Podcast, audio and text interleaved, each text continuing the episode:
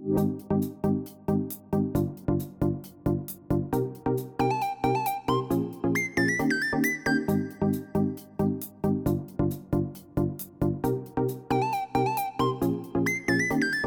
should we keep a running tally of all the things that were in season five?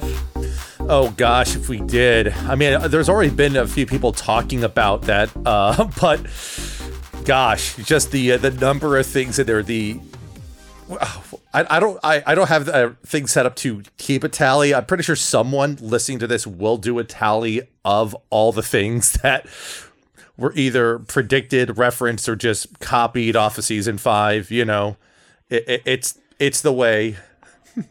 I mean, yeah, having a fan base is a heavy psychological burden, but one of the perks is that people will remember your bullshit garbage, and then you can ask them. Um, so they have released uh, the new Spelljammer uh, fifth edition. Uh, I don't know what you call it. Supplement? Is that, yeah, that what this product is called? I would call it a supplement in three parts. Um, this is evocative of prior editions when they would release a campaign setting in multiple books. Though the way they did it this time is weird because it's in three books, but sold as one package, at least for the time being. Um, yeah, the box I have says Spelljammer Adventures in Space. And then inside that box, there are three 64 page books. You pointed out right before I hit record. They all are exactly the same length, which I did not notice. That is, uh, it's, it's pretty wild. It's like, yeah, three 64 page books. You have the Astral Adventurer's Guide, which is basically the player slash GM settings guide. You have Boo's Astral Menagerie, which is, well, the the the the monsters manual effectively of Spelljammer, and then finally the light of uh Zaris Zaristix. I, I this is going to be a point of contention because uh, D and D D and D always has a lot of gobbledygook, yep. but the gobbledygook quotient in Spelljammer is much higher. So I'm going to say Zarsis. I know that's wrong, but also, what are you going to do? Are you going to exactly. call the cops? Are they going to shoot me? No. Well, you have I mean, no power. That, that they they already bring up like that type of issue with their section about the the giff, but we'll get there. oh yeah, we'll get there. Um, yeah, that's why if you've listened to my show for a long time, you know I I tend to have characters who are just named like Bob and George and Mm-hmm. Ruth or whatever. Like I'm not I'm not really fucking around with a uh, Bruenor Battlehammer. Uh, if that's what you want to do, if you want your setting to be Menzoberranzan, uh, I can't stop you. But that's mm-hmm. just never been how I've I've, I've approached this hobby. Um, so we can start with the first book alphabetically, I think. Uh, also, welcome to this Dice Funk supplement. Uh, I don't know how we're going to release this. It feels though like we have a responsibility uh, as a D and D uh, kind of product based thing to talk about these books. So I decided to record something with Skitch, the most knowledgeable person in our orbit.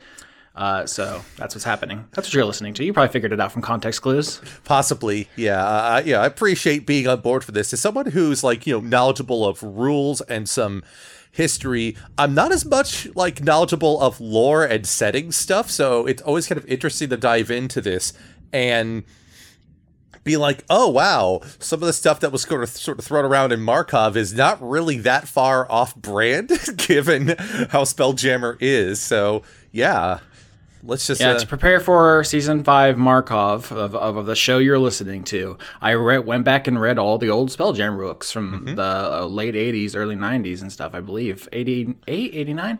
Yeah. Um, and so a lot of that stuff was just directly from the source. It might have sounded uh, silly, uh, with the, with the grand exception of the uh, the species I made up. I don't know if we want to talk about that, but a lot of people think that's a spelljammer thing.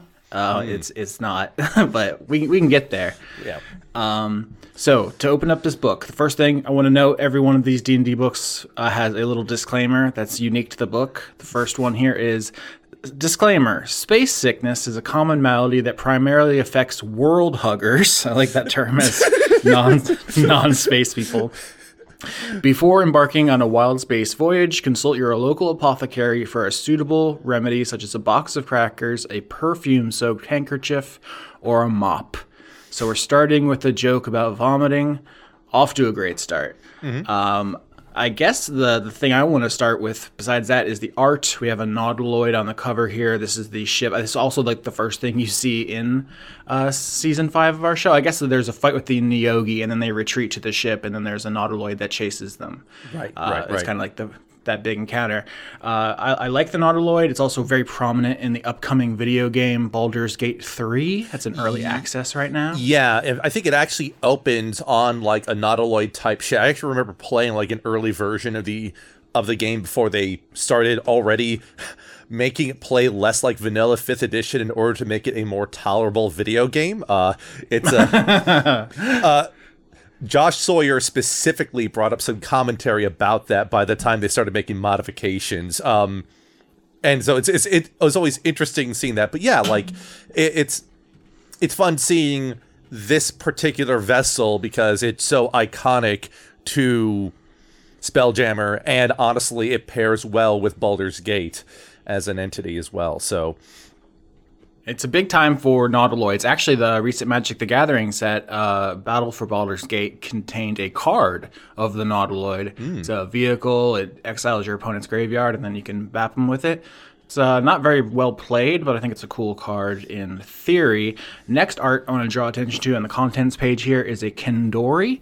Uh, These actually show up in season six. There's a part where we have a race, uh, basically uh, a, a little uh, like a NASCAR race on animals, and Lawrence character, I believe, uh, was on a, a baby Kindori, these flying whales. So Yeah. not a season five thing, but um, I have used Kindori before. That's like a first. That's the first obscure pull I would say of, of this episode we're gonna get into. But um, is there anything you want to talk about with these opening pages? Because a lot of it is like um, lore and terms. I would I would call it like nerd shit. yeah, pretty much like because like once you get into the introduction, it goes straight into explaining like what the wild space is, the wild space system.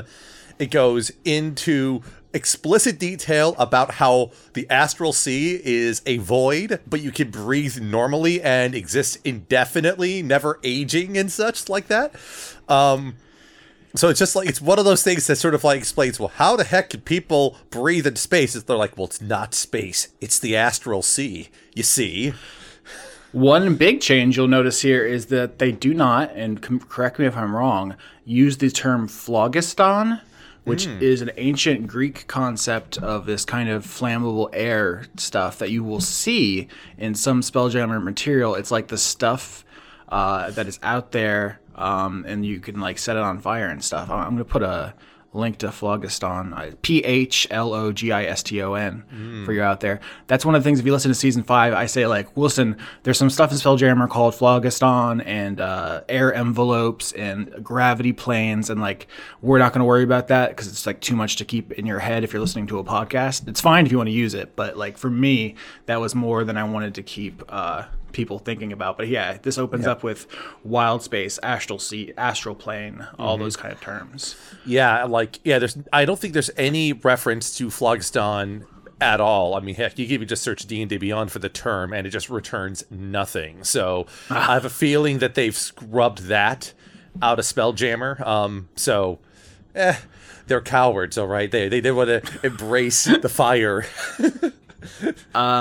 but yeah do you what do you think about all of this stuff do you like if you were sitting down to play spelljammer would you make everyone understand uh, gravity planes and air envelopes and so forth I mean, like, there's definitely some cool potential in there, and I believe you're going to want to make sure people are on boarded with that stuff if you're going to go into like the built-in campaign, since some of the way stuff works is predicated on that. But like, gosh, like it's it, there's so there's a lot in there to take anything for someone at first, and I think you can just focus on like the spell jamming helm and like how spell jamming itself works to get started. Um, uh, that's sort of why just, I would just from googling i found that there is a spelljammer wiki which has its own page for phlogiston um, I, I have to say I, I got all my spelljammer materials the old stuff from DriveThruRPG uh, I Mm, right, don't know. right. If there's a better place but that's if i have to uh, give credit to someone for helping me find all that old material i went to physical stores to see if i could find it and not surprisingly they do not have that old shit I I believe that Wizards actually went through and released pretty much every book prior to 5th edition in PDF form on DriveThruRPG. I believe that's what they did. Um, so you can get like legal PDFs of pretty much everything except for 5th edition stuff, which, you know, fair enough. That's their business model. But yeah, it, sure. that would track as like the way to research OG Spelljammer. Um, yeah, to get our year straight, uh, the original Spelljammer's Adventures in Space box set was released in '89. I said '88 or '89, I believe. And then mm-hmm. there was a, a, third edition. It looks like here uh, material. Uh, hmm. Says Paizo published a Spelljammer. Blah blah yep. blah. I guess that was under the D20 system. That was not official. Well, it, it's it's part of the OGL thing. Paizo publishing was related to like the Dragon magazine side of things before they split off and made Pathfinder, and so like. Hmm you can think of them as like one of the bigger third party entities back in that time frame and so anyone could release you know srd ogl stuff back then and as long as wizards was oh, oh well there was tr um uh shoot uh tsr or uh, or wizards you know um as long mm-hmm. as they didn't like throw out a cease and desist or otherwise you know i think there was no nothing stopping someone from making a Spelljammer book, and it was clear that Wizards directly was not as interested in that as they were in like Dark Sun or Eberron. Eberron was the big third edition setting that came about. but uh, yeah, yeah. I'm, I'm reading here. Apparently, third and fourth had references. Specifically, the Neogi would show up occasionally. Yes, but this is really the big triumphant. This is the first time they've put out a major product. It looks like since. Uh, you know, my lifetime. I was born in 1990. and uh, like a year or so ago, they did an April Fool- Fool's joke alluding to them releasing a Spelljammer book, which landed as expected as an April Fool's joke for a long, sort of like upheld campaign setting and reference material. So, you know, it's finally out, which is great. And there's certainly a lot of fan servicing going on in here from what I've been able to glean, along with some you know some some fun stuff. So yeah, uh, Phlogiston, man, that is that is some stuff that is not in this one. You don't have to worry about it. You can breathe into space and fly with yeah. your own mind powers. Yeah, uh, we can probably get back to the lore, but let's uh, 12 minutes in by my reckoning. Chapter one mm-hmm. character options. Uh, so they don't have any new classes, but they do have backgrounds and races. Um, yes. Surprised that they're still using the term races. I thought they were going to move away from well, that, but. Yeah, and there's already been like some murmurings of what they might do down the line you know some people have been you know calling for like the term like ancestry or lineage since they've used the term custom lineage already. So mm-hmm. who who knows? We'll see where they go there. But yeah like the one thing i'll note mechanically is that these backgrounds i believe are among are you know among the relatively small collection of backgrounds that have a feat packaged with them when you pick them up. Um with the Astral Drifter giving you the Magic Initiate feat for Cleric, and Wild Spacer giving you the Tough feat.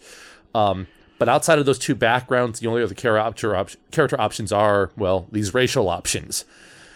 I think it's uh, interesting to note that the feats are being packaged because uh, a thing about feats is that they were more integral to the game prior to 5th edition mm-hmm. when they were implemented as mostly an optional alternative to ability score improvements. Yes. Um, and the early information we have about one D&D, the successor to 5th edition or the continuation depending on how you want to think about that a branding exercise, uh, one of the small bits of information we have is that they are making feats more prominent and important. Uh, mm-hmm. That's kind of one of the big teases. I don't know if we wanted to go too deep into one D and D because we have very little, and presumably we can do a, a bonus pod when that gets you know released more. But right, I, I will say that the feats being optional was, if I'm not mistaken, because I played a lot during the playtest phase of D and D Next it was sort of codified as sort of part of their language when fifth edition was being made of being backwards compatible with all prior editions of d&d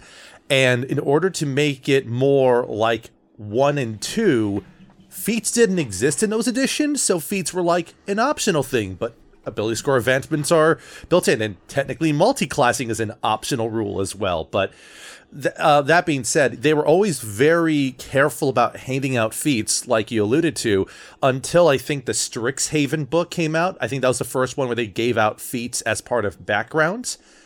and this is the second instance that I can think of. There might be others. I forget, but those are the two big ones I can think of in terms of actually giving out a feat as part of a background selection. Yeah, it's funny you allude to uh, the, how optional certain things are when they appear to be the bedrock of the game. There's oh. been a lot of criticism of basically the design style of throwing a bunch of stuff in a pile and saying, "Look, oh, make your own game," uh, which I understand why that people like the freedom that brings, but also feel like it gives the game kind of an unfocused uh, vision. And like, basically, there is a tabletop game that is better at everything D and D does because they refuse to commit. Right. You know, that's one of the criticisms that people bring up is the fact that by trying to appeal so broadly um, and not just picking an identity and leaning into it, it leads these sort of wishy washy sort of stances on keywording, rules design, and stuff. I could go on for hours. I have gone on for hours on the Discord about this topic and comparing other games and such. But, um, but yeah, like it's, you know, these backgrounds they're fine. They have some nice little flavor in there. I do think it's kind of interesting how for the Astral Drifter, they they just say flat out, you are 20 d6 years older than you look because you spent that much time in the astral sea without aging, which is, I think that's kind of cute. Uh, as a little bit of a touch on there. Um, but the one of the things I find that fifth edition leaned into heavily over time has been just throwing a lot of well as they like to call them racial options to players because they are fairly easy to design and package and it's an easy way i think to broaden appeals just by having a lot more ways for your character to look yeah the hardest thing is classes because you yeah. have to ba- balance the damage output so there's no classes in here but the the easier things of background and race are uh, the first one the astral elf uh, mm-hmm. which is also the focus of the adventure path we will be talking about, uh, is kind of the one of the iconic villains of Spelljammer. Is that the the elves are evil and like basically uh, fascist. Um, it's a kind of inversion of the idea that like more, usually elves are like really uh, smart and uh, regal and perfect and beautiful. Uh, the inversion of this, which is not in the book, is the Scro, which you might notice Scro is orcs backwards. Uh, we love to see it. Uh, the the Scro are Spelljammer's good orcs. Uh, not not in this book at all. Not even mentioned. I don't think. I, I read them all, but I didn't see that. Mm-hmm. And so that's kind of the the original Spelljammer joke: is what if elves were evil and orcs were good? We only got the evil elves, so that's interesting. Yeah, we just thought Scro was too silly, which fair. And and like it's one of those things where even if you look at how the write up for the Astral Elves are made for the player options, you know, that sort of like uh, inherent coding of them being evil is not really it's not really put out there because it's a player option. But yeah, looking through the adventure path, we'll get there. Um, I do think it's neat how they have they look at this like these are basically just space Eladrin. They got the phase step. It's just called Starlight Step, and um, everything else. Yeah, the Eladrin are another thing that have undergone a lot of change. They were introduced in, in Planescape as kind of like angel elves, and then now they're like season elves in um yes fifth edition. They have like autumn forms, winter forms. Well, and that's that's the second version because the original version of Eladrin in fifth edition was the DMG option, which I used for the basis of Elias and all the Eladrin Valamins um, mm-hmm. which which you know they were they were very different than what they became by the time the Feywild books came out. They're like, no, they're seasonal and they have all these other things going on, which I guess sure it's their approach to, to make them way more Feywild adjacent. But like I said, the Astral uh, Astral Elves, I'm looking at them and like, hmm, they can get Sacred Flame as an inherent cantrip, and they have all the other standard elf qualities. So you know. Uh, yeah, there's the, uh, basically fantasy fiction has been trying to reinvent the elf for like a half a century at this point. There's usually called high elves, but there's always like a fancier elf. Mm-hmm. And um, yeah, yeah, and, and, high elf does make a return, I believe, in one D and D. So yeah, by the time we talk about that, they that whole thing might change even further. Um, oh Lord, yes. save me from the elves. Save me from. Well, we got something next to the line here alphabetically. We got the autognome. Um, which Now, this is an interesting case because Warforged already exist and are very prominent in the Eberron material. So, how do you how do you feel about they did a job distinguishing another robot person? Well, I, I think the it's kind of funny because I'm trying to think. Um, I think when people first saw the autognomes, they thought they were more like what is it? The what was the oh shoot the, the little robot? What was Swift Justice and uh, the, a Modron, right? Modron. Yeah, so I think people thought that these were like Modron adjacent, but no, you know, they these are mechanical beings built by rock gnomes, and the and autognomes are things that were from the original Spelljammer, but they looked way sillier in the original compendium. They look like it's like okay, what if Tony Stark in a power suit, but their head is just a gnome head? It's just like what if what if Vimble was actually Iron Man as opposed to Batman? Is sort of the energy I get when I look at the Autognome art from back when. But yeah, these are you know, these are I mean, I guess they're fine. I don't have any particular issue for it because they are mechanically fairly different from how the Warforged turned out. Um, they also have their nice little autognome history table, which I could see here. Uh, there's some options here that speak very much to me. I'll, I'll say this: I'm someone who's usually very fond of construct characters and AI adjacent things. So when I see something like, oh gosh, the bottle gnomes, yeah, I just put a, a Magic the Gathering card, Bottle Gnomes, which I think is the inspiration for, uh, or vice versa, for the original design, where they are just what if gnomes were little robots? Pretty much, yeah. Like I see like the options. Your creator gave you autonomy and urged you to follow your dreams. Your creator died, leaving you to fend for yourself. A glitch caused you to forget your original programming. You don't remember who made you or where you came from. Uh, you didn't like how you're being treated, so you ran away from home. I'm like, well, okay. These are all these are all well and good. Uh. The other Do thing, do Warforged benefit from healing spells? Because one of the autognome traits is they are uh, healed by healing spells, and I thought that was just uh, the same for Warforged. Is it not? Well, th- that's interesting because I remember Warforged at one point being like that, but I also remember that they changed the typing for Warforged specifically in order to allow them to actually be able to be healed. Um, I'm trying to remember the actual terminology in here, but um, Yeah, if if Warforged are creature type humanoid, and that's fine. It Yes. specifically says autognomes are constructs, and then it says uh, you, things that normally wouldn't heal constructs heal you, and also mending can heal you, which Yes. is unique. yeah, to to point out in the final version of the Warforged, it just says although they are manufactured, Warforged are living humanoids.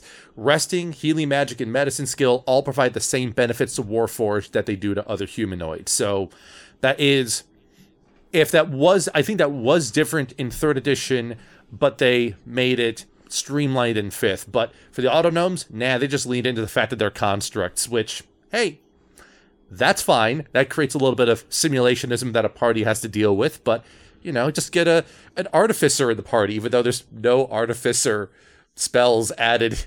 They they they've done the artificer dirty in this edition. The only thing I can think of is that it may leave your autognome character weak to things that deal double damage to constructs, like certain uh, sonic attacks, certain Like- thunder damage. yeah, like shatter or something like that for sure.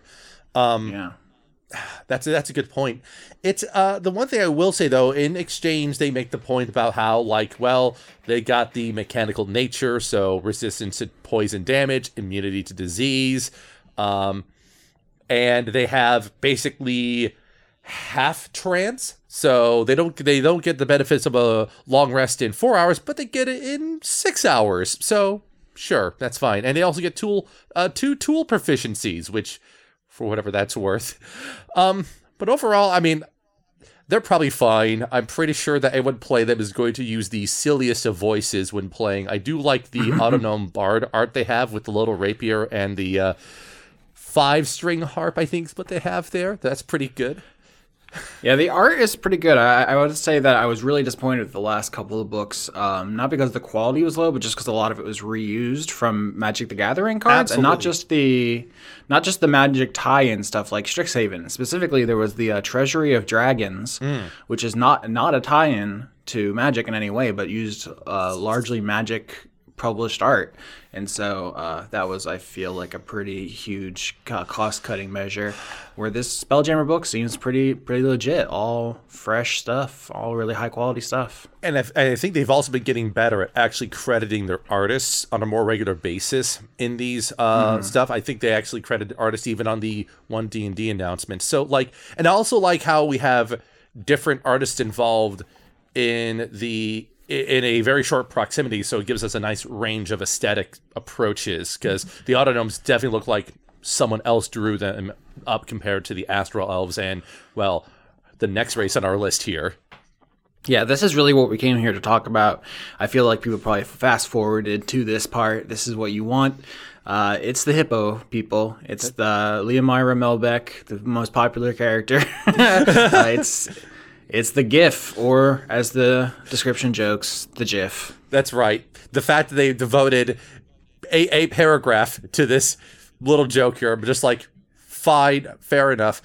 I remember back when Laura was thinking about playing as a giff in the first place, and I'm just sitting here thinking, like, I didn't even know that it was even designed up as a player option, but people were already home brewing giff as a player race option on D and D Beyond, so that was easy to sort of like slide in and just justify. But yeah, uh, and, and as far as I can tell, they're pretty much as they've always been, more or less. Yeah, they got the firearm uh, mastery, which is the kind of thing I gave Leomira back then, which is that you ignore like uh, loading and stuff. Uh, attacking at long range with the firearm doesn't impose disadvantage on your attack roll. Yeah, they're gun they're gun hippos. Uh, interestingly, they are medium. I would have definitely uh, not been shocked if they had been large. Uh, I, yeah, they've they've avoided, I think, making any player races large. I think in the entirety of fifth edition and any of the, final released versions of things, um, uh, like like that's just been one of those design heuristics that they've leaned into that people have have umbrage with, along with their handling of centaurs. I know is another thing that people looked at and like uh, that that ain't it, this ain't it, chief. You know, so. Yeah, it seems like a small change, but when you have like uh, certain things already baked into the game, like where it's like, oh, a large creature can't be like pushed by the spell, or you have things changing size with uh, reduce and large or whatever, it actually could cause a cascading effect where you end up with some kind of peasant railgun situation. Yeah, it's also wild because like medium size ranges from like four four feet and like you know, just about five feet to like eight feet because even Goliaths at eight feet tall. No, no, no, they're still medium. so Yeah, that I was, I was definitely thinking if there was any large, it would be uh, Goliath or Firbolg, but um, yeah, the gifts are pretty pretty cool. They're uh, they have swimming speed as as hippos. I like that as well. Um, they're, the iconic thing. I feel like if you were like, oh, let's play a Spelljammer campaign, the question isn't are you going to be a giff? It's like, is there going to be any non-giff characters? I think their answer to the size matter is the whole like hippo build trait where you count as one size larger when determining carrying capacity. So that way it's like, well, no, no, you're not large as a creature, but you can carry as much as a large creature, so that's the same. So Yeah, that's that's pretty clever. It doesn't fuck with any of the pre-existing stuff, but it lets you corner case. The only other thing is the astral spark. It's this idea that they have a psychic connection to the astral plane, and it can use it to ad- uh, inflict additional force damage. I don't remember anything in previous material like this. Uh, it's possible I- I'm forgetful. It's been oh my gosh, two years since Markov. But um, that feels new, but also not particularly wild. It's just like, oh, they're from space. They have a space connection. They can do a little space magic. yeah, Okay. and, and it's like it's extra force damage. The only thing I look at when it comes to this is whether or not a monk's unarmed strike counts as a simple or martial weapon, because Wizards is very good at acting like the monk's unarmed strike doesn't count as a weapon for a lot of things like D- divine smite. So I wouldn't be surprised if Jeremy Crawford would have a ruling saying yes or no on this, and I'm like, "Ah, they they could have had that clear there, but yeah, it's cute, it works, and just like all contemporary um, racial traits that have like charges. It's use it a number of times equal to proficiency bonus, recharge after long rest. So no complaints there. Yep, I expect we'll be seeing gifts in the show soon. Uh, next up, Hadozee. Uh, there was a cameo of a Hadozee in season five when they went to the cult compound. Uh, they ran into one. I just thought it was a funny little creature in the old books that no one knew about, and uh, I believe Quinn uh, tried talking to it in a monkey language, uh, just doing like a chimp impression, and it was like a funny scene, but it, it didn't have like lore implications or anything. Mm-hmm. but now the the Hadozee are, I, I think, much more prominent now. They're kind of a, a science experiment uh, that that has become uh, you know sapient uh, after all kinds of um, I don't know what's this. It says an elixir, I think, in the description yep. that they got from wizards. Yep, uh, it says the wizard fed the captives an experimental elixir that enlarged them and turned them into sapient bipedal beings. Um, so yeah, they're like sugar glider chimpanzees, basically. Yeah, and uh, the art definitely gives that vibe all the way there. Um, I think I'm going to use them uh, more more going forward. I think the little joke I had, which is like, oh, the audience won't know what these are, and they'll think it's a funny idea. Uh, but now it's just like, oh no, this is a legit creature. It can kind of do a little bit of flying, but not like break uh, balance, but like like an Aarakocra just going over a puzzle. Mm-hmm. Uh, it has an interesting little backstory. You can ask a lot of questions. Uh, this is it's it's some good stuff, and uh, they also fit really well into uh, any kind of shipborne, either in space or on the ocean, because they can like fly from uh, rigging to rigging, which yep. I think is a great visual. Yeah, um, I also find that the glide property, because of how it's written, it's like you could fall from potentially 80 height and just not take damage. You know, just I yeah.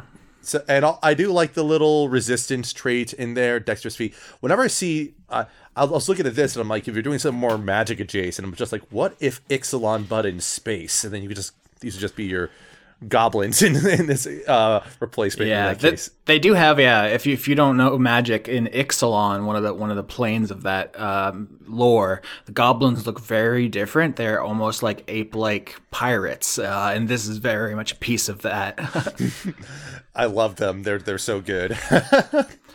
It is a great aesthetic. I've actually thought about trying to like bring something like that onto the show, be like, no, this is a different kind of goblin, but just in an audio medium, I just don't think it hits the same way. No, no, no. So you, yeah, but the Hadozee being a thing, that's a pleasant surprise. I think the bigger uh, pleasant surprise for a lot of people um, than Hadozee are the plasmoids because there's certain characters people think about when they look at well the little trio of art right there for the plasmoids. Yeah, this is one of the big things that people on social media have been saying. Oh, they stole your plasmoid. Um, plasmoids were in the old books, but they were not prominent. They were not player character options. Uh, th- th- this is a, big glow up for the plasmoid, which is essentially just a living jelly. It's a you know it's a flubber, yep. a big flubber, or it can be a small flubber. The size actually you get to choose medium or small, which is interesting. Yep. Um, the art on these are incredible. I just tweeted one of the ones in a, in the later book, which is just a, a jelly man with a gun. Yeah, which oh. really tickles me. I, it, it's great. Uh, I, I, also just like how they just show one of the plasmoids just like as like no libs, just a little slime, just just a little guy, mm. little guy or gal or little ooze. Well, yeah, as, as Slime taught us last season, uh, the slime molds have like over 200 genders, so mm-hmm. who knows? Um, amorphous, you can squeeze through a space as narrow as one inch wide, prepare, provided you are wearing and carrying nothing. That's sick as hell. Yep. Uh, potentially game breaking. Uh, shape self, you can re- change, you reshape your body to give yourself uh, a head, two arms, two legs, or you can revert to a limbless blob. I actually like just a lot of fun stuff. I actually like the thought they they they specify they can have a head, one or two arms, one or two legs. So I'm just like. Mm-hmm cool. Um, and the the the, I, the art of the uh, the Ranger plasmoid on a space hamster is also just very good. Uh, yeah, space hamster is also something uh, you know that that was featured in Markov, uh, not made famous by Spelljammer, although it wasn't Spelljammer, made famous by Baldur's Gate. Yep. with uh, Boo, who got their name on one of these books. Um, So plasmoids are great. I in this season, one of the main characters, Fortunato, is a plasmoid, and I joked that um, when these books came out, they were going to contradict a lot of stuff I said about my plasmoids, which they do. Like uh, they don't have any ability here to like give their biomass away, which is something Fortunato does in the, in the season that is mm-hmm. ongoing as of this recording. So uh, I was there first. They should really uh, issue a correction to give plasmoids that ability. I, I, the one thing about plasmoids I find interesting is the fact that they have an ability to hold their breath for one hour and just like hold their breath. That that's yeah. What breath? What breath? just... Um. Yeah. Actually, one one of the things I have is uh, Fortunato talks uh, weird because they don't have lungs or a diaphragm, which are the way you know you and I are shaping our speech right now. So he talks like this because yeah. he's like squeezing his fucking internal sac to make this. Uh, yeah, so it's, yeah, it's all fric, it's all fricatives and nothing else in terms of the the the phoneme. So, is a very nice detail there. Level ling- linguist terminology. Uh, last up here, I have the Thri-kreen, which have shown up in a number of books. But the original Monster Manual, I think one of the uh, Eberron books or something. They're a Dark Sun staple and also a Spelljammer staple. Uh, this is pretty much your basic stuff: the Chameleon Carapace, the Second Arms. Uh, not really much to say here. This was a main character in season seven, so we talked a lot about Thri-kreen. Um, but they're bug people and uh, they're pretty cool. Mm-hmm. It's um, it's interesting because there's another game I've been looking at called um, Icon, and I won't delve, delve too much in there, but they have a insect slash crustacean race called the Zixo, and mm. and in there um, the designer makes a note about how they don't actually have telepathy like the Thri-kreen, the do, but what they have is a high sensitivity to pheromones and chemicals, so they can communicate directly with pheromones, which appears like telepathy. Um, so I'm not sure if that was necessarily a direct sort of commentary on the Thri-kreen having telepathy, but I think it's an interesting just sort of way where you know insect-like creatures having a nonverbal form of communication as a focal point. I also find neat how Thri-kreen are creature type monstrosities, so for wherever that's relevant. Yeah, I think in season seven we did let Laura talk normally, uh, but her uh, her developing its telepathy and psychic powers was also like their entire personal arc and plot. So we like we talked about that, but we, it was also it's also like when I play Kenku, mm-hmm. which in many editions uh, canonically can only uh, repeat things they've heard, like parrots, and can't form new sentences. I kind of like hand wave that a little bit just for ease of role play. But I still they still have mimicry as an ability. It's just not also a limitation. Which mm-hmm. I mean, I think you could argue that you know we should embrace that more. But it's hard enough doing a lot of stuff on on the show, especially if someone is. I could just imagine a fan keeping a dictionary of every term the Kenku has heard. It's like ah, they should have been able to say that. yeah. Uh, so that's that's it for the racial options. We're gonna probably move faster through the book now, but yep. this this next part is a lot of lore stuff. We talked about the gravity and the air envelopes. Like I said, I don't intend on going too hard in any space seasons we do on this stuff. I feel like people have internalized uh, what you might call like Star Wars, Star Trek rules of space, mm-hmm. and that is pretty uh, sufficient. I do like. Uh, there's only a couple spells here. One is air bubble which uh, you know does exactly what it sounds, puts an air bubble over your head. And I feel like uh, I in season five I kind of said, "Oh, I hiccuped." I said, um, "If you go outside the ship."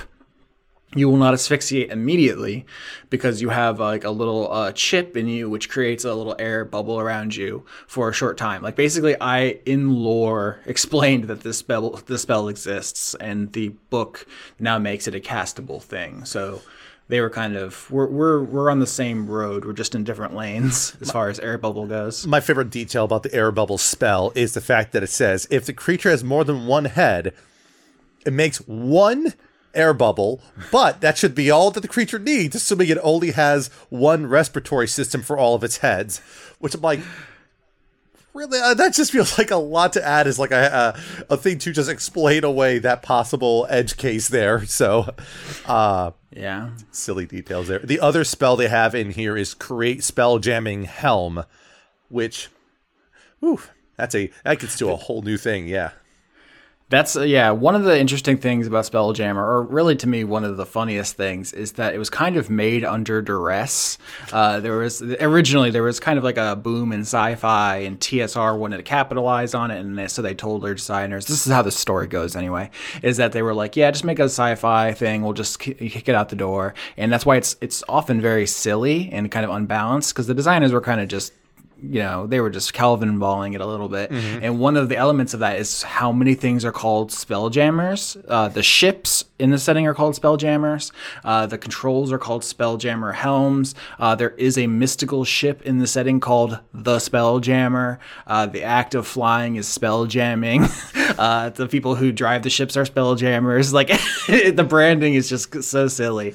Um, but the the spelljammer helm as a specific item uh, may it may surprise you to learn that what that means is the captain's seat. Yep. That's all that means. They're just fancy chairs.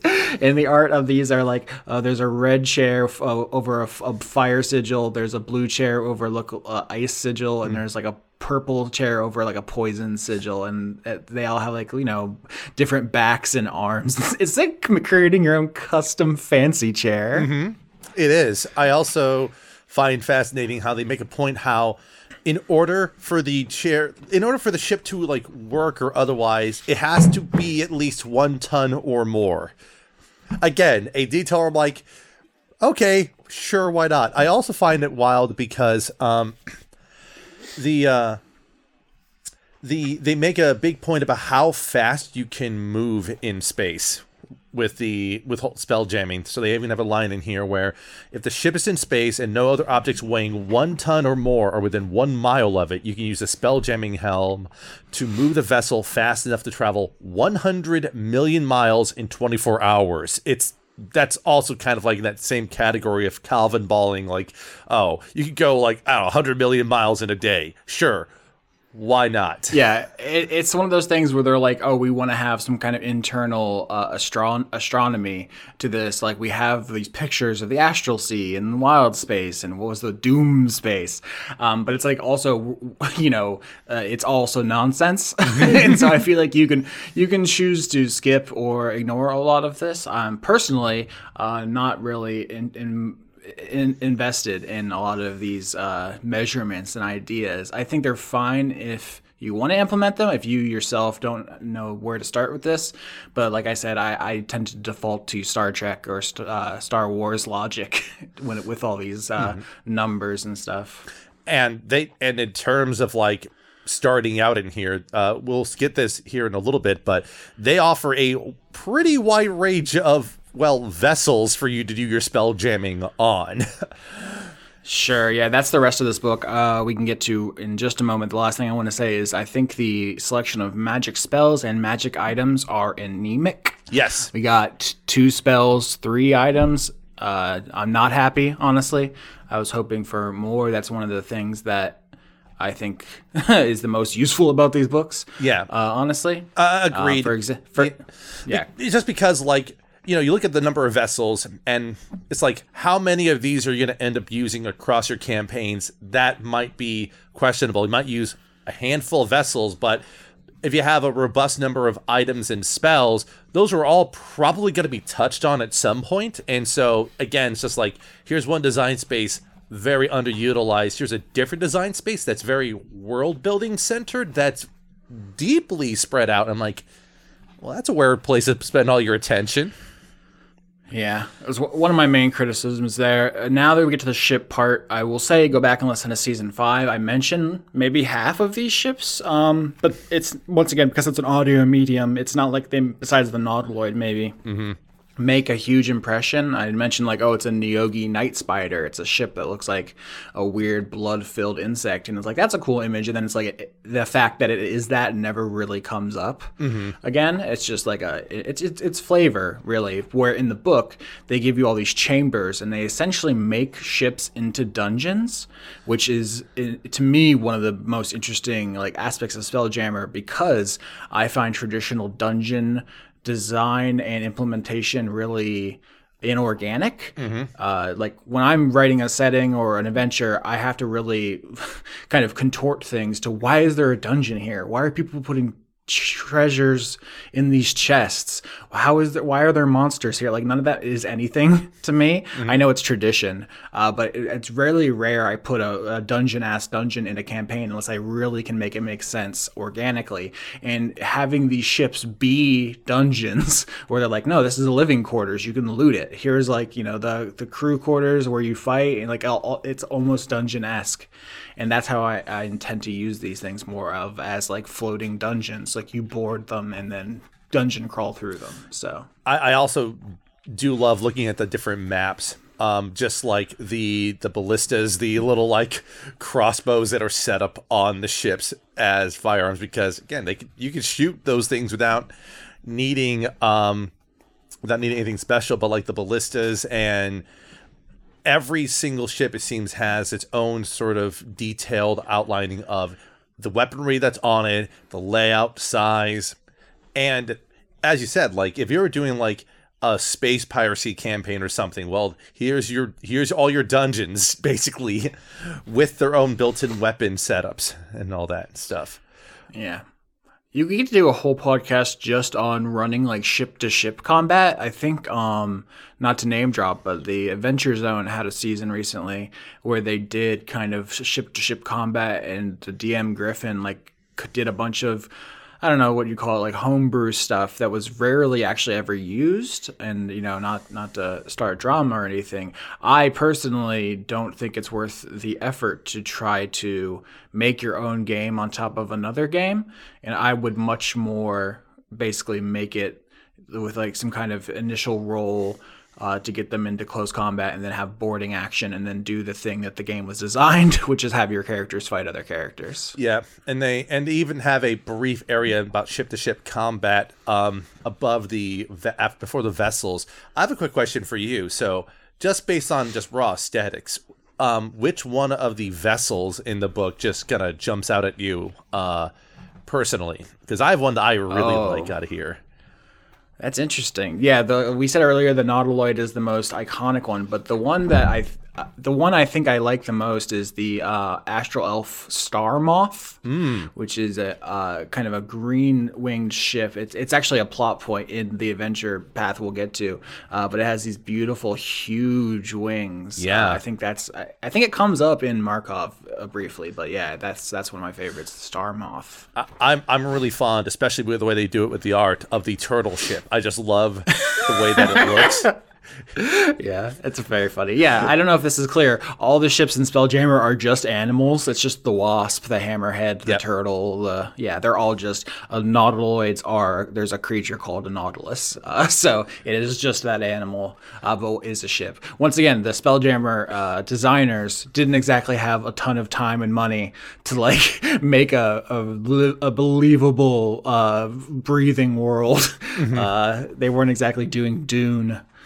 Uh, so it's it's a it's a pretty silly it's a it's a funny setting. Yes, it is. I, I think that's the other point too. There's like you you can't be too self serious about how the world works and such because you know it just just kind of go with it. it. It's it's it's wild space magic stuff. So you know have some fun with it.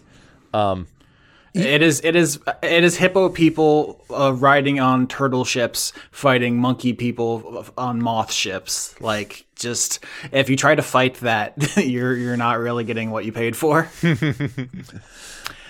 Um, and the last section of the book is a little setting vignette, the Rock of Bral, which Yes. is like, once again a low effort joke on the the Rock of Gibraltar, um, which is basically this is something they would revisit it when it, with uh, Planescape, I believe in '94, so five years later, which is uh, to give the setting a, an iconic location, the way Sigil is for Planescape. It's just kind of like the center of life. It is like the New York of Spelljammer. It's where everything is. That's where you'll, you know, get quests and uh, downtime, and it's just where everything is. Um, I don't know how much I'm going to get in here because it's like, oh, here are the sections of the city. Here are some important characters, and it's like, if I was playing it, I would rip a lot of this out. I would do my own kind of thing, except for except for large Luigi. I was gonna say, like, like, like, you're, large Luigi is the star of the Rock of Bral. I just the art, just the name, uh, just there's, it's just uh, that the, the fact that he works at the Happy Beholder is just like, sure, great, perfect. I don't remember if large Luigi is from anything. I assume a Google search could confirm if it was like a novel or you know something. I don't remember large Luigi. It's fucking incredible and a great note to end that book on. Uh, large uh, Luigi. Apparently, there's a reference in second edition where he was formerly lawful evil, then became lawful neutral. So, you know, um, so for him. Yeah, good for him. Yeah, yeah, a little bit of another little bit of a glow up thing there, but yeah, uh, and then mentioned in a novel called The Maelstrom's Eye. So I think that's kind of where that's sort of where that this is a callback for. But yeah, uh, I, the art for Large Luigi is so good. Um, It's great. So that's the first book. We took 50 minutes. I assume the other ones are going to be shorter. Uh, but here's the next one is Boo's Astral Menagerie. That is the uh, the monster manual. I don't know if you want to read uh, anything in here. I'm actually going to stand up and go turn the light on because as we are recording, it has now gotten too dark to read. Well, yeah. So, um, for those that don't know, Boo itself uh, is a hamster.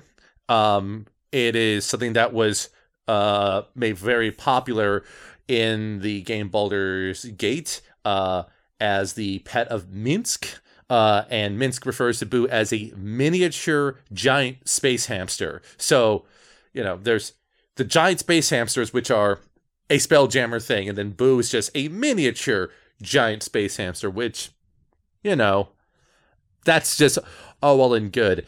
Uh, one of the other things that they do very quickly at the beginning of the Astral Menagerie, in fact, we get here is we got to get into the disclaimer, which is being told by Boo himself, saying. Disclaimer, squeak squeak, translation. You're on Boo's turf now, world hugger. Unless you want a hamster knuckle sandwich, you better watch where you're spell jamming. And before you blow up a nautiloid, make sure there are no space hamsters aboard it. Otherwise, prepare to face the wrath of Boo. So, a fair enough disclaimer, and just playing well into the notion of these books with a re- with a person's name, an entity's name on it, you know, adding to the flavor in there. Um, I, do- love the the focus on Boo on the next page. There's like a quote and it says "squeak," and then it's attributed to Boo. So they really just they really went full haul. He is very cute. Yes, I love him. it, it is. It is great. Um, they they also point out how to make astral variants of creatures. Just Yeah, this is actually very notable because the original Spelljammer books were filled with garbage, by which I mean they t- they took something from the old book and then added the word space to it and then acted like it was new. Uh, there's a ton of that shit, and so this book just says, "Hey, you can add space to something," and it doesn't waste your time and energy with uh, reprinting all that. And so, honestly, huge thumbs up there. yeah, that, that that keeps the bestiary relatively lean in a good way because it keeps it to like okay, here's things that are, aren't just space something. Though they do have a space something, they do have a handful of space something in the beast the bestiary, wh- which we'll get to because some of these are just. Uh, so uh, instead of going through everything in here, uh, I guess the big thing looking at the collection of the menagerie, what are the standouts that you found when you were leafing through this?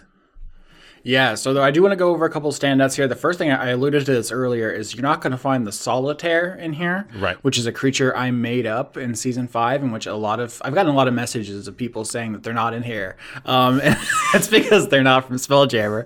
Uh, that was just a, that's an Austin original, and I got maybe this is egotistical. I'm just I'm glad everyone enjoys them and thinks that they are deserving of official status, but uh, that's a, that's me, not Spelljammer. Um, so with with that out of the way, uh, I will say first up alphabetically is the Aartuks, which is uh, one of my favorite designs. I don't recall these from the old books. If they are in there, their art was not memorable like these are. They are essentially um, the spiny uh, sea stars. I don't know if you're familiar with this uh, real creature. They're like a carnivorous uh, starfish, uh, but ba- but these are plants, which is interesting. There are, in my opinion, not enough plant creatures in D and D. There are the blights and the treants, but that's well, not it's not it, but it's really the only ones that come to mind. Yeah. So some these are really cool looking. Well, and and yeah, like you're alluding to, like there's the designs are really cool, and I think why I I also just like about their design is, um, you know, because like the, these are intelligent. These are plant creatures that actually you know can run their own ships. They um, they have a little bit of history about how beholders destroyed their original home world, and they, you know, and their in their language. I like their language description. It's a made up of rustling sounds, snaps, pops, and hisses. It has no written form, so a lot of sibilant sounds that'd be great to capture in an audio only format. Yeah, I just I just looked it up again, and yeah, they they are in one of the old books. There's one low quality image in one of these books, and it does not do anything for me. I'm looking at it now. It has a similar, uh, looks like you know a, f- a five pointed or six pointed plant creature, but uh, it doesn't spark joy. And Yeah. all three of the ones in this book spark intense amounts of joy. Yeah, it, the art. I think I'm looking at the same art, and it looks like we look at the Aartuk priest in particular. It's like okay, the Aartuk priest is taking that original idea, but making it way more uh, engaging aesthetically. Um, also, I think So tr- truly nailed that one. oh yeah, and the fact that all spider climb, perfect. No changes there. Uh, so look, looking through the monster manual, uh, one to point out is the Dohwar, which are intelligent penguins. Uh, one of these shows up in Markov, so I'm, I'm glad they got a shout out. They're basically just like um, they're the kind of the the stereotype of the merchant alien, which you might know of like the Ferengi from Star Trek or that. Uh, weird little guy from the Phantom Menace, um, but they're just penguins, and I thought that was funny, and I took that, and I'm glad to see they're here. Um, does any any other ones catch your eye? So the I, I do like the the handful of little like deeper dives into stuff like you have the Kindori. We've already talked about those. Um, I do find it interesting how we have both lunar and solar dragons, and those are two distinct things with their own little details. And I was leafing through this, and I have to bring this up because they just have this name in here. They have two names in here that just jump out at me. One is the Murder Comet. Um, the art for it, which is just amazing. It just looks like it's just a comet that's a face that is very sinister, which um is very good. Uh, I I just find that just to be pretty wild. Um, the only thing about that I can find as of note here is that um it- it's meant to be representative of the creator of it there so it basically uh it could be made by anyone who is sufficiently evil enough to want to put out a murder comet. But then they have space clowns as a thing. There's other space Yeah. things but space clown. Um we were gonna get here, but like um, most of these books, I was like reading through all three and thinking like, yeah, you know, I did this already, I did this already. Like, oh, that's fun, that's clever, that's cool, that's cool. Uh, Space Clown was the only one I saw, and it said like, oh, I'm gonna use this. In fact, the first sentence space clowns are the inhabitants of a wild space system known as cloud space. I'm like, it's it's so specific. It's like one of those things that like if I had this idea, I would probably not use it because I'd be like, it's it's too much, it's too on the nose, it's too goofy. But now they've given me permission to implement it. I can say like, no, it's from the book. They're clowns. It's in clown space. my, my response is, who let Mark Rosewater walk in and write this up? You know, just kind of, Yeah. um. Uh. Fuck clowns. just goddamn. Um, but the uh, I'm trying to think of the other ones that kind of jumped out at me. Um, they have the I will say that the the Mercane are in here. Uh, some in some editions they're called the Arcane, but obviously that's confusing because that's a kind of magic. Uh, I don't remember if they were giants. I guess they probably were, but here they're characterized as giants that love once again doing uh, trade. It's it's a very common sci-fi trope is the trade species. Um, I, am not sure how I feel about that. There's a longer conversation. Well, many people have written long essays about the anti-Semitic uh, implications of the Ferengi. Mm. Uh, but I think in season five I had a Mercane planned, but then at the end I, I may have used a Vedalken, which is a blue-skinned person from Magic the Gathering, because the Mercane are also blue-skinned. I'd have to go back and listen, but um, it's interesting that they they're here uh, because uh, they are also featured in Planescape some. So uh, making them more firmly in the setting is uh you know i think probably a good step to if they're releasing that planescape material next year making them more prominent there as well i, I also like the um the uh the Reigar, i believe is how they pronounce them the uh the yeah, in season five, I called it the Rygar. Mm. Once again, pronunciation is you know it's Calvin Ball, but they they've I think made some significant changes to this species. I don't know if I, I cut you off. I guess you want to talk about the Rygar. No, no, no, no. You go ahead. You go ahead. Um, about like um, so yeah. the way that they're described in the old books is that they're extremely androgynous. I think I called them like the David Bowie aliens. um, it's like the the females are masculine and the males are feminine i guess is like how they're presented. And they have um they're very artistic like their whole thing is they love making art. And like it's like okay they're androgynous artists. I don't know if this is like a weird uh, you know, late 80s hair metal thing because they have weird hair. Uh, but I don't remember them being rainbow striped. Their skin is like blue and uh, pink, like cotton candy. I guess because the drawings were black and white in those other books. Maybe that was uh, mentioned, not shown. Mm-hmm. Uh, and they also have these um, these things that follow them around. What are they called here? The oh oh shoot shoot shoot yeah the you're you're talking about no, that's it's not the uh, aesthetic. You know, the aesthetic is like they're they're they're creatures that can ride. I guess that what they're called here is the Talarith. Right. I thought it was called something else. The, I think they changed that. Yeah, the jewelry. Right, right. That they that they wear. Um, mm-hmm. Yeah, the Reigar it says Talarith. The Reigar creates this piece of jewelry, uh, chooses its form, bracelet, brooch, necklace. While it wears this, any weapon wielded by the Reigar deals an extra 1d6 force damage. As an action, a Reigar can use its Talarith to summon a golem that looks just like the Reigar. Um, I remember that they had a thing because I, I reflavored it in season five to be uh, flesh technology, mm. a la the movie eXistenZ.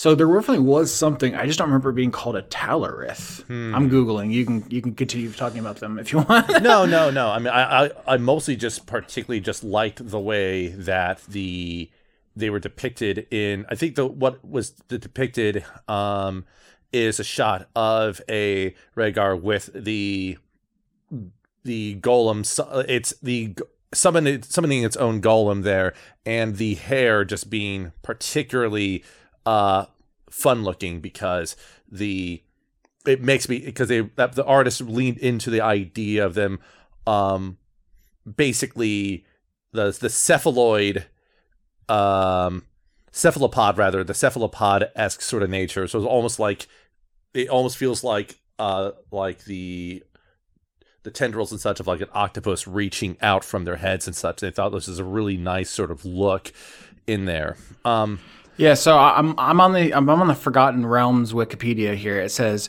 uh, Reigar entered combat with their Servitor Helots and Lakshu mm. and relied on their Shakti. And there's no link to a Shakti. I think that's because the Lakshu were uh, uh, serv- servants of the Reigar, which are not mentioned all here, but they do the aesthetics. They're kind of living ships are. Yeah. Um, but Shakti is yes, that that rings the bell as the, the thing they had, which is not here. I wonder why that was changed. I assume it's because it means something else. Mm-hmm. Uh, Shakti means power in Hindu philosophy. Yes, they changed it to not be mm, uh, appropriate, offensive yeah. to yeah. to Hinduism, which is a living religion. Also, why like I will have things from Greek mythology, Norse mythology, Celtic mythology. I tend to stay away from Hinduism because it is still a practiced world religion. yep, that that that that that tracks there. Um, the only other thing I was going to note in all of this is, yeah, the last detail I find interesting is the fact that the um their armor class has a glory sort of call out there. It's just their glory. The Reigar's armor class includes its charisma modifier, and they have 24 charisma, so that's a uh, it's a spicy armor class right there. Um, yeah, I'm, I'm reading now from this uh, Spelljammer book. Uh, this uh, the Shakti is a small statuette that resembles a figurine of wondrous power. Each Shakti is designed by and for its user, rendering each one a unique item. So the, it is similar to the Talarith, the thing that they have here, which is a piece of jewelry that can uh, turn into a, uh, a golem of them, mm. but stripped of its Hindu uh, implications. That's I think this is the this is the analysis you're only going to find here, folks. if you just type in like a Spelljammer book review and you get some Yahoo talking about the balance of the new shit, uh, we aren't we're not here for that. I'm here to give you the fucking inside scoop. Mm-hmm. mm-hmm. Uh, I'm I'm scrolling through this and I just scrolled past the uh, Solar Dragon art they got and just like love it. Perfect. The lunar and solar dragons. I actually Quinn sent me a message and was like, "Huh, lunar and solar dragons. That's legally distinct from moon and sun dragons, isn't it?" uh, with the, the conflict of season five. Um, there's a, a Saurian, which is also a dark sun thing, which are kind of a just a slightly different lizard folk. And in fact, it literally says Saurian are lizard folk who have adapted to life in arid climates. Uh, I really seems like mostly a flavor difference. The art they are much uh, thinner. Mm-hmm. They're like a different uh, lizard, I guess, but once again, hard to convey in an audio only medium. Yep. And then immediately afterwards is the Starlight Apparition, which uh, that that is something that I look at that I'm like, hmm, I could use that for some stuff. I got some ideas for that. Uh, yeah, th- that comes up in the adventure path as a way. It's like if you kill a plot important character, you can have them come back as a Starlight apparition to deliver their exposition. It's like you kill you kill an NPC, and on their body is a recording of them talking about where you should go next in the campaign.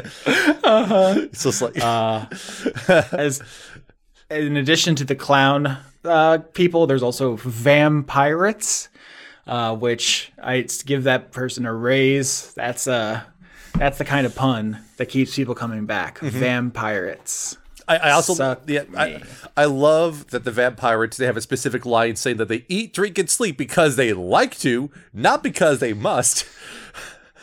um, uh, I'm just like, well, sure, they they listen, they're they're pirates. They gotta they gotta have their their their meat and their rest because why not?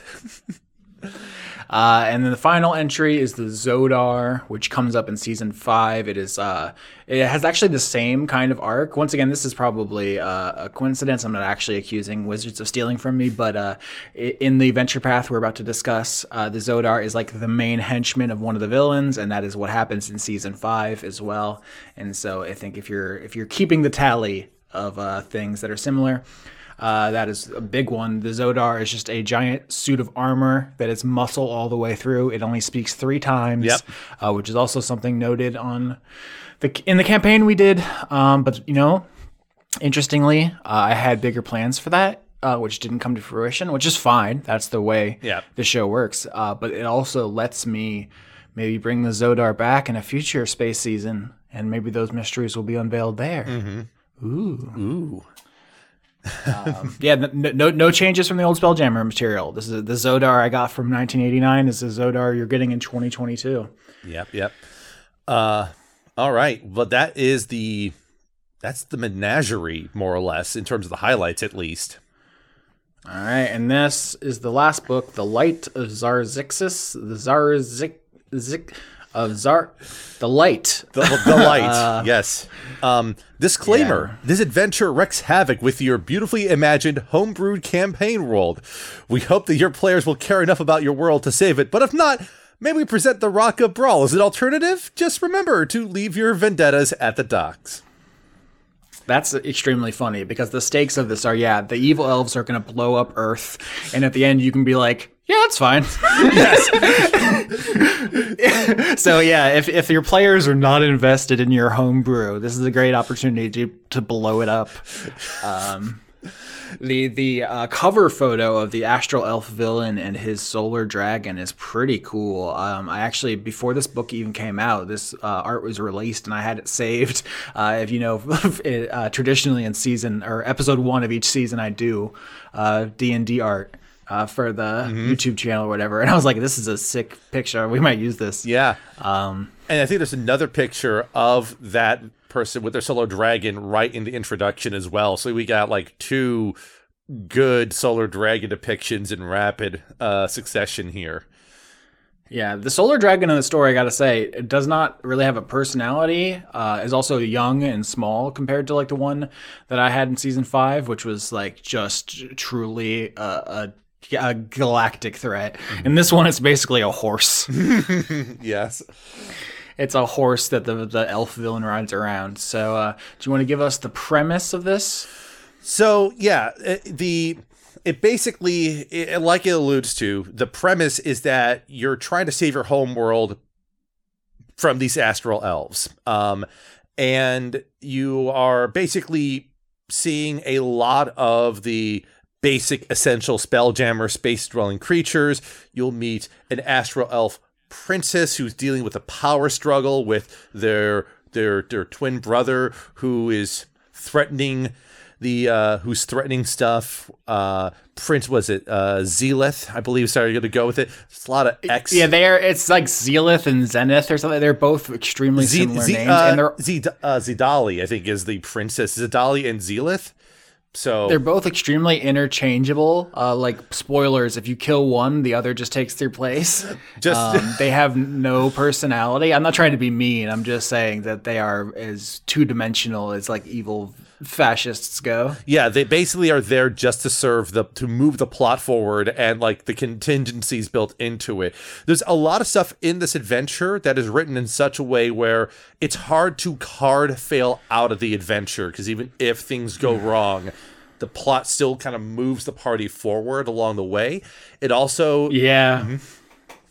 I know. I, I, I didn't mean to interrupt. I was just thinking about a couple different ones, like where it's like, uh, if you if uh, your party isn't doing well, someone shows up and saves them. Yes. It's like, all right, so now you can kind of just punch yourselves in the face until the cutscene starts, I guess. Yeah, punch yourself in the face. Cutscene starts, gain a level. So, listen, if you need an excuse to get your party from level five to eight, you know, hey, here you go. Here's your uh, here's your plot line there. Um, it's also I'm going to talk a lot of shit about this, and I want you all to know that writing a, a adventure path like this is very hard. Yes. and I don't know that I could do better. Uh, making a you know A to B publishable product for people who want to improv is just it's an enormous task, and. I don't uh, envy it. And the, I hope if the, this gets back to the people who wrote it, uh, I'm sure you did a great job with what you were given. And uh, there's a couple of great characters in here, so please don't uh, take what I'm saying as a personal attack. right, yeah, writing an adventure path of any sort is not easy, and especially ones that are going to be ones that people are going to jump into and try to play early on as starter things. Even Phandelver, which is getting a refresh in the next uh, year. Um, you know, even that can have huge issues to deal with depending on your your table dynamics and stuff. And so there there's at least efforts in here to assist a newer GM running the game to keep things moving forward, but it feels like in order to pull it off there's a lot of like like weird assumptions and backbending in order to pull off some of those theatrics and such. So that being said, uh, let's just go ahead and jump into it here. Yep, the, the, it starts. This is, a, I think, a, a venture for a level five characters. Yes. Uh, you are in. It could be any city. I think it says you, uh, you don't go to Sword Coast if uh, you don't have an idea of where to start. Uh, giant uh, seeds fall down from the sky, burrow into the ground, create giant vines, and then creatures come out. These are the astral blights.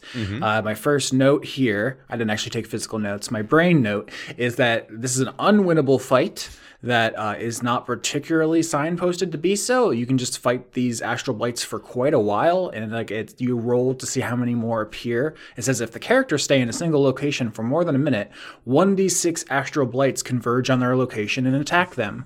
Um, and knowing the groups I tend to play with, this would be where Sam and Mari die. More or less, they, they get dropped out of zero hit points and then immediately declare they're dead, and then you have to say that's not how this works. I've told you that many times.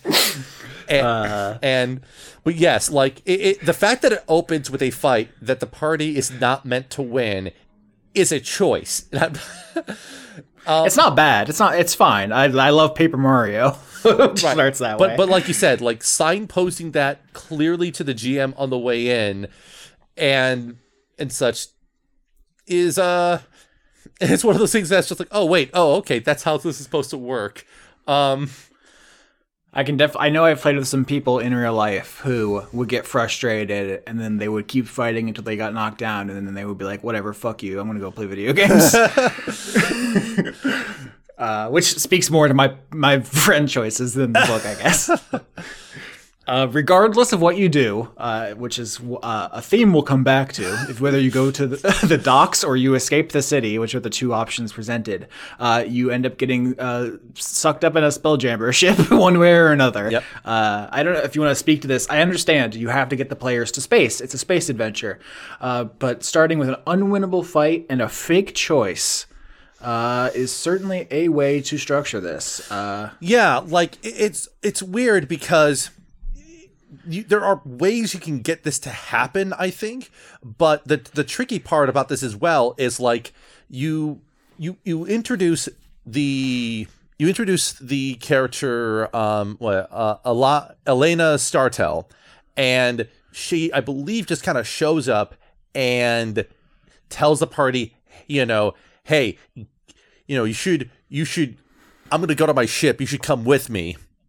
And it's just like you you pr- present to the party and it's like well either you follow that advice or you are stuck in this unwinnable fight. And it just feels like uh, I'll, I'll give a little bit of a personal experience. I was running lost mine at Phandelver in the book it makes a point about how the the mayor of the community is afraid to go up against the the the bandits that have sort of like holed up in the town.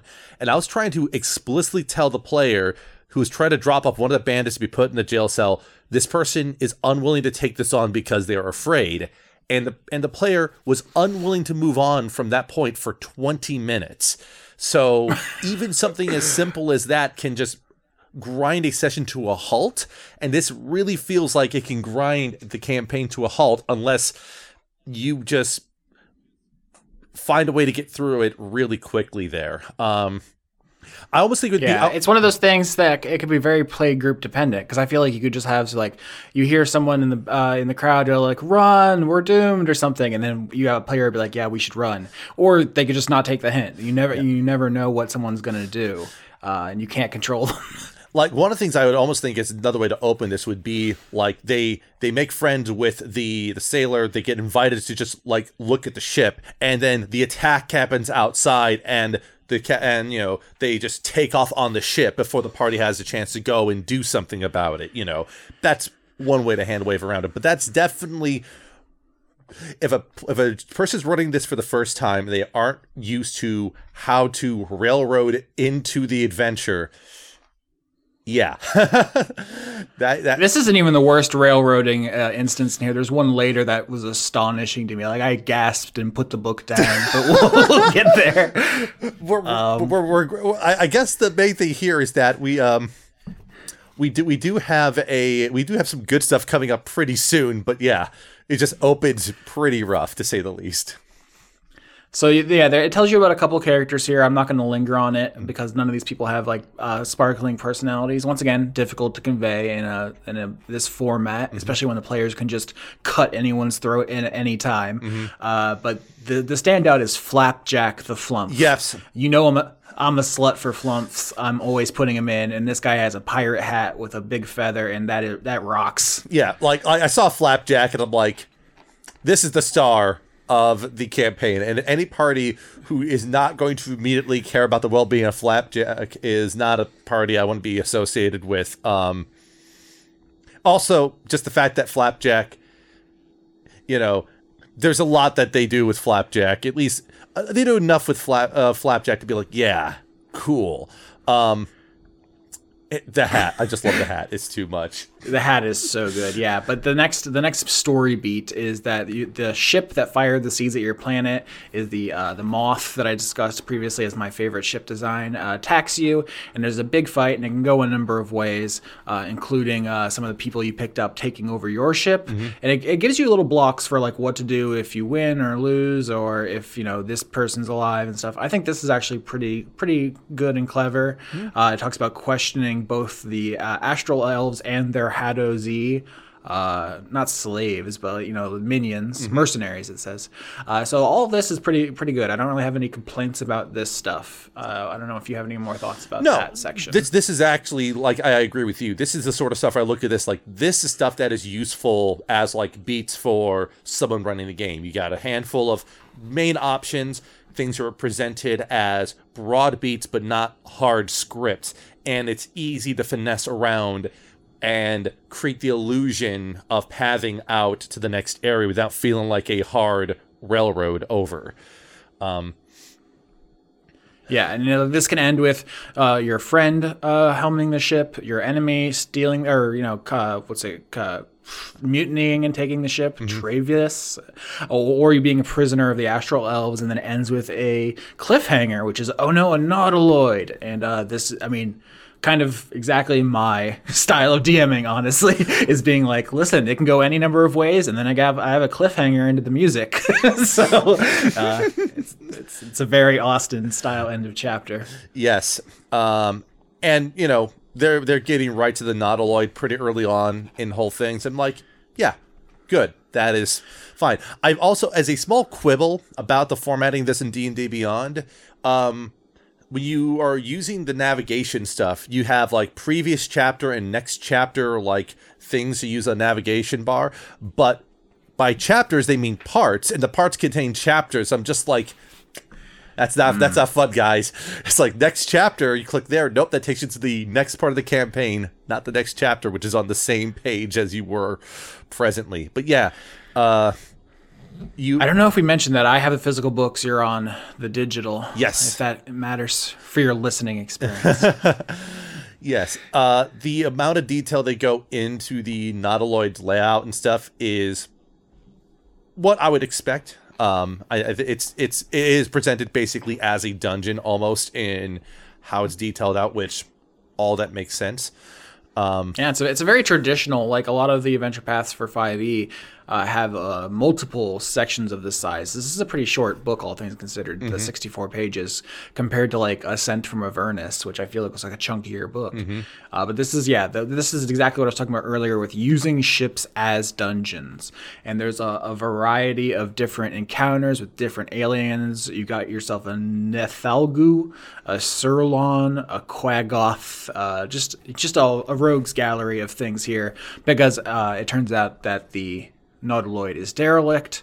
Uh, so you don't actually have to fight a bunch of mind flayers, which uh, for a level what six party, uh, a whole ship full of mind flayers, not really a survivable encounter. You're level five because you don't actually gain a level until after you're done with this chapter of the campaign. it even has a little call nice. at the end saying, "Here ends part one of the adventure. Each character should gain a level before the next session." So even in this case here, um, they've abstained from doing EXP based leveling. They're doing it based on milestones, which, you know, fair enough. That's all good.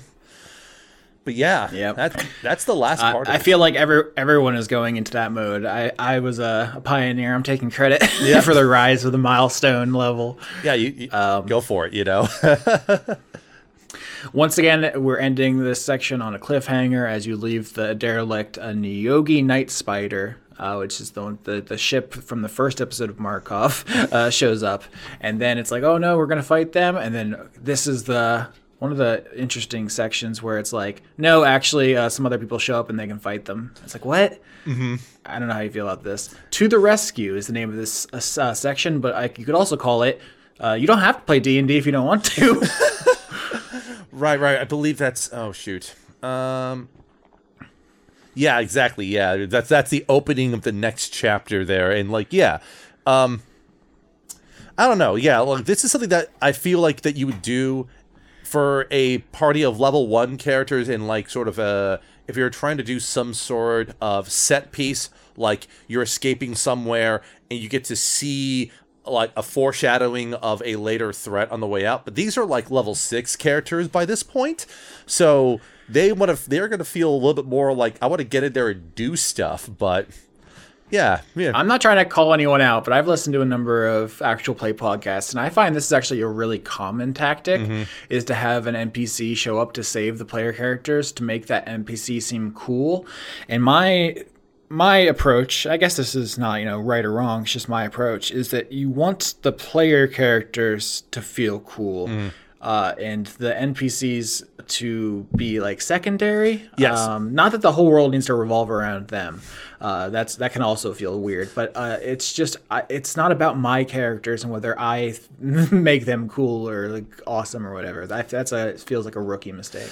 it, it, it, it reminds me of like Warren Spector's thought process when it comes to like talking about like the original Deus Ex and being like, yeah, the when when a cool thing's about to happen, the player does it. The NPCs are there to watch the player do cool things, and like, yeah, like it, it's especially because the way this is set up. It's not even like the players did anything to lead to this. This is just sort of like surprise. Someone shows up. Yeah, absolutely. And in fact, we we've recorded an episode of the season we're on, Arabella, recently, where I feel like uh, any other uh, uh, DM would have called in an NPC to help, and my I just I just don't. I just won't.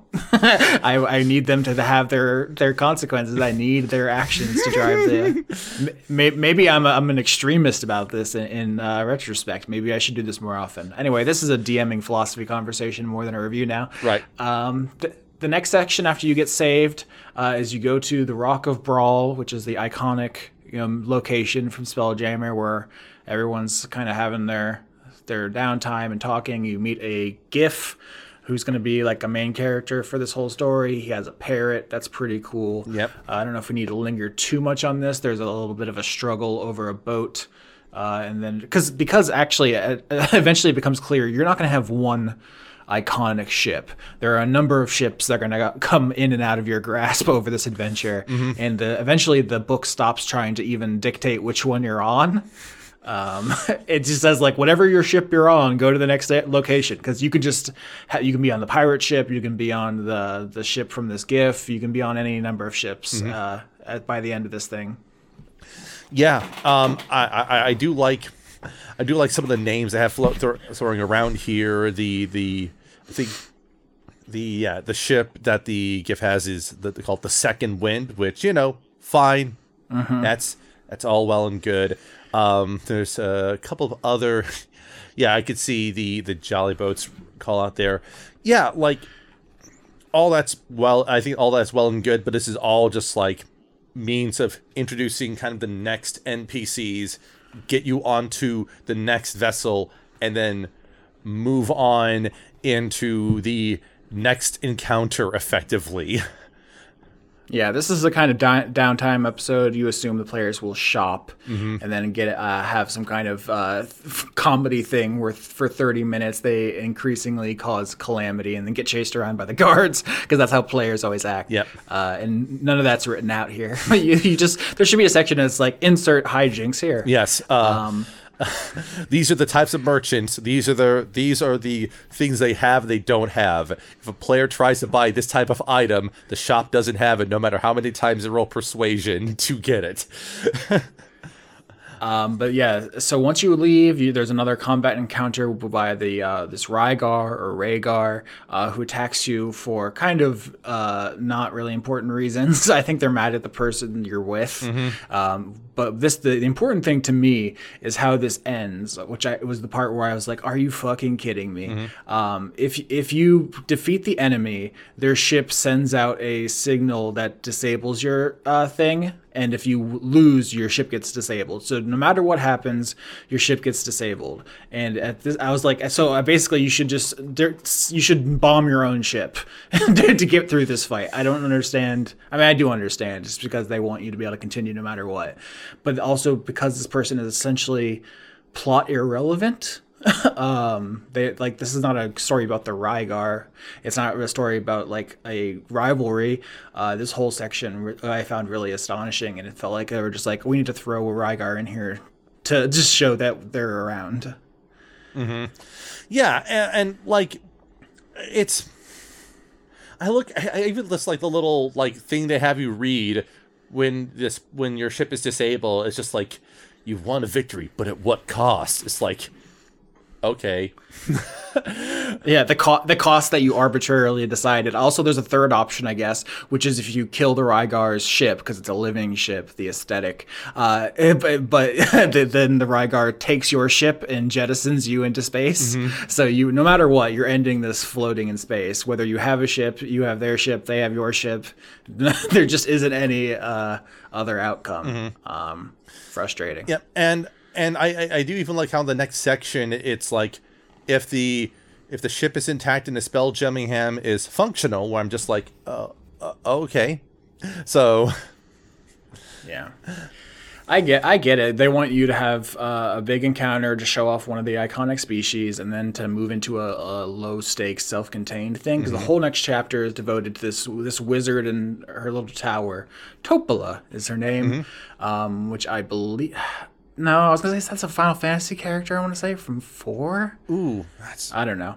I don't know. I don't know if it's even a reference. Uh, it just reminded me of that. But um, this whole thing is essentially uh, an opportunity for you to put on a very silly voice for this wizard. It's like a fun social encounter, I think, and then you have to fight a boss to get an item. It's a it's a classic. Uh, bring me a, a bare ass, and I'll give you the the key. yeah. Um.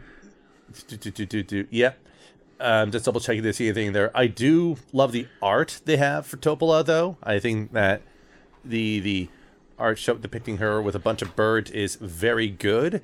But I have mm. definitely already seen people talk about this character and the voice they'll use uh, for her, and it's it's as yeah. you it's as you allude, just this is the yeah this is like the little like reprieve after the big threat moment so it's again, it's very. I'm trying to think about it's it's very cinematic, I guess, in its pacing in that respect.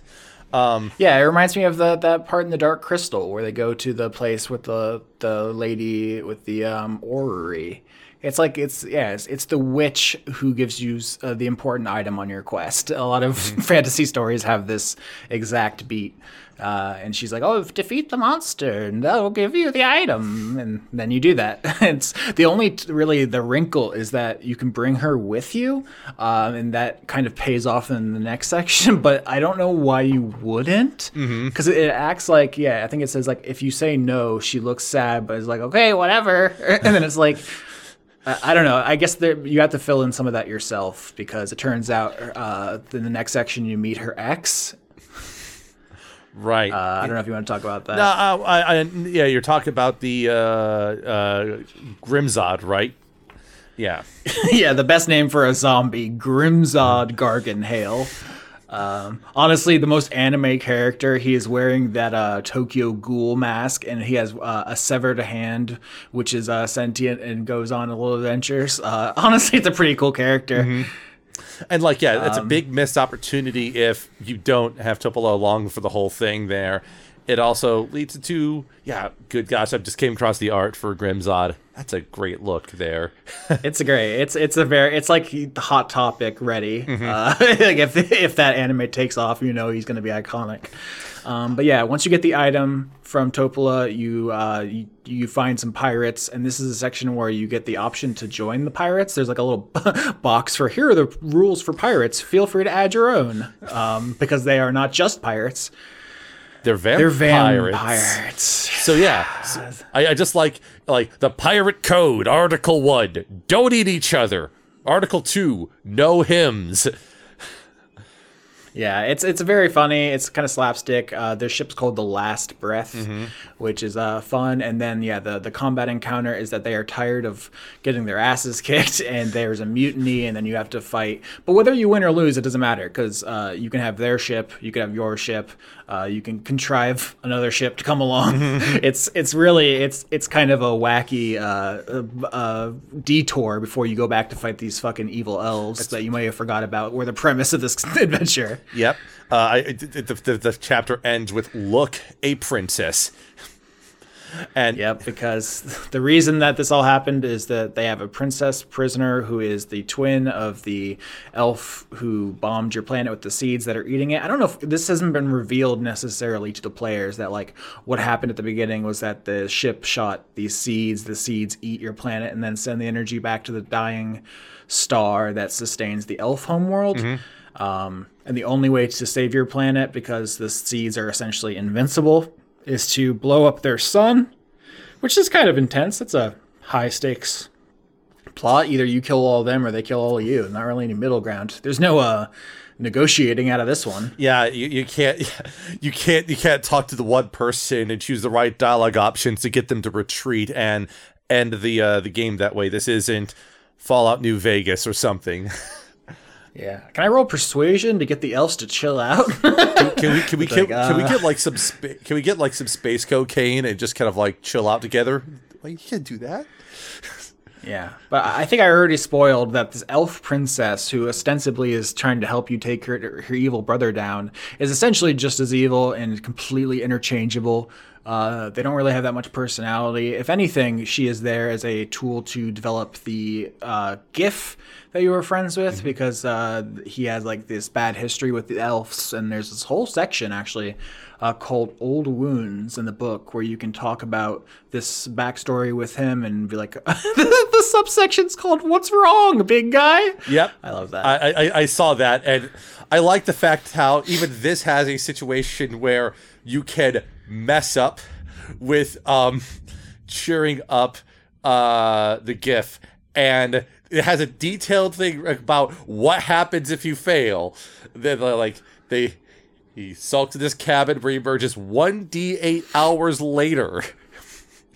sure. Yeah, it's it's it's funny. It's hard to sc- like script ca- encounters like this. You don't know what the players are going to do. What if one of them is a, you know, a professional comedian who's like really funny, or what if one of them is just like a psycho evil monster? What- you can't really c- control for all the factors that'll go into this, but I admire them trying. What if what if one of your player characters says, "I want to be a space clown"? It's just like that's not a player. I'm going to play a space clown. Like, uh, but yeah. So at, at this, you eventually use the item Topola gave you to go to what's called Doom Space, which is just the next level. Not really super important to break all this down, but this does end with my other uh, least favorite cliffhanger, which is before Crux can formally introduce Warwick to the group. Two bulettes erupt from the ground and the character's missed. Uh, that section is literally says bullet time, which is fun. And then next chapter, uh, no bulette encounter. it just it's, it, this uh, the actual system part is uh, talking about like oh here's a map and stuff but when you actually go to chapter 8 arena of blood it says the two bulettes that appeared at the end of the previous session can be fought or the characters can retreat to the safety of their ship which just feels like a cop out. There's a part in the Stephen King story Misery hmm. where the villain talks about how, as a child, she used to go see these serials. This is like in the 50s, and every every th- one would end with like a big cliffhanger, and then the next one it wouldn't be resolved. Right. And she like the guy he goes in a he's in a car and he goes off a cliff, and then the next episode starts with him having jumped out of the car before it went off the cliff, and she gets so mad about this she like breaks the, this guy's ankles with a fucking hammer. Yeah. and like all, all I could think about is fucking misery and uh, uh, Annie Bates just or is it Annie Wilkes? Uh, Bates is the actress who won an Oscar for the role.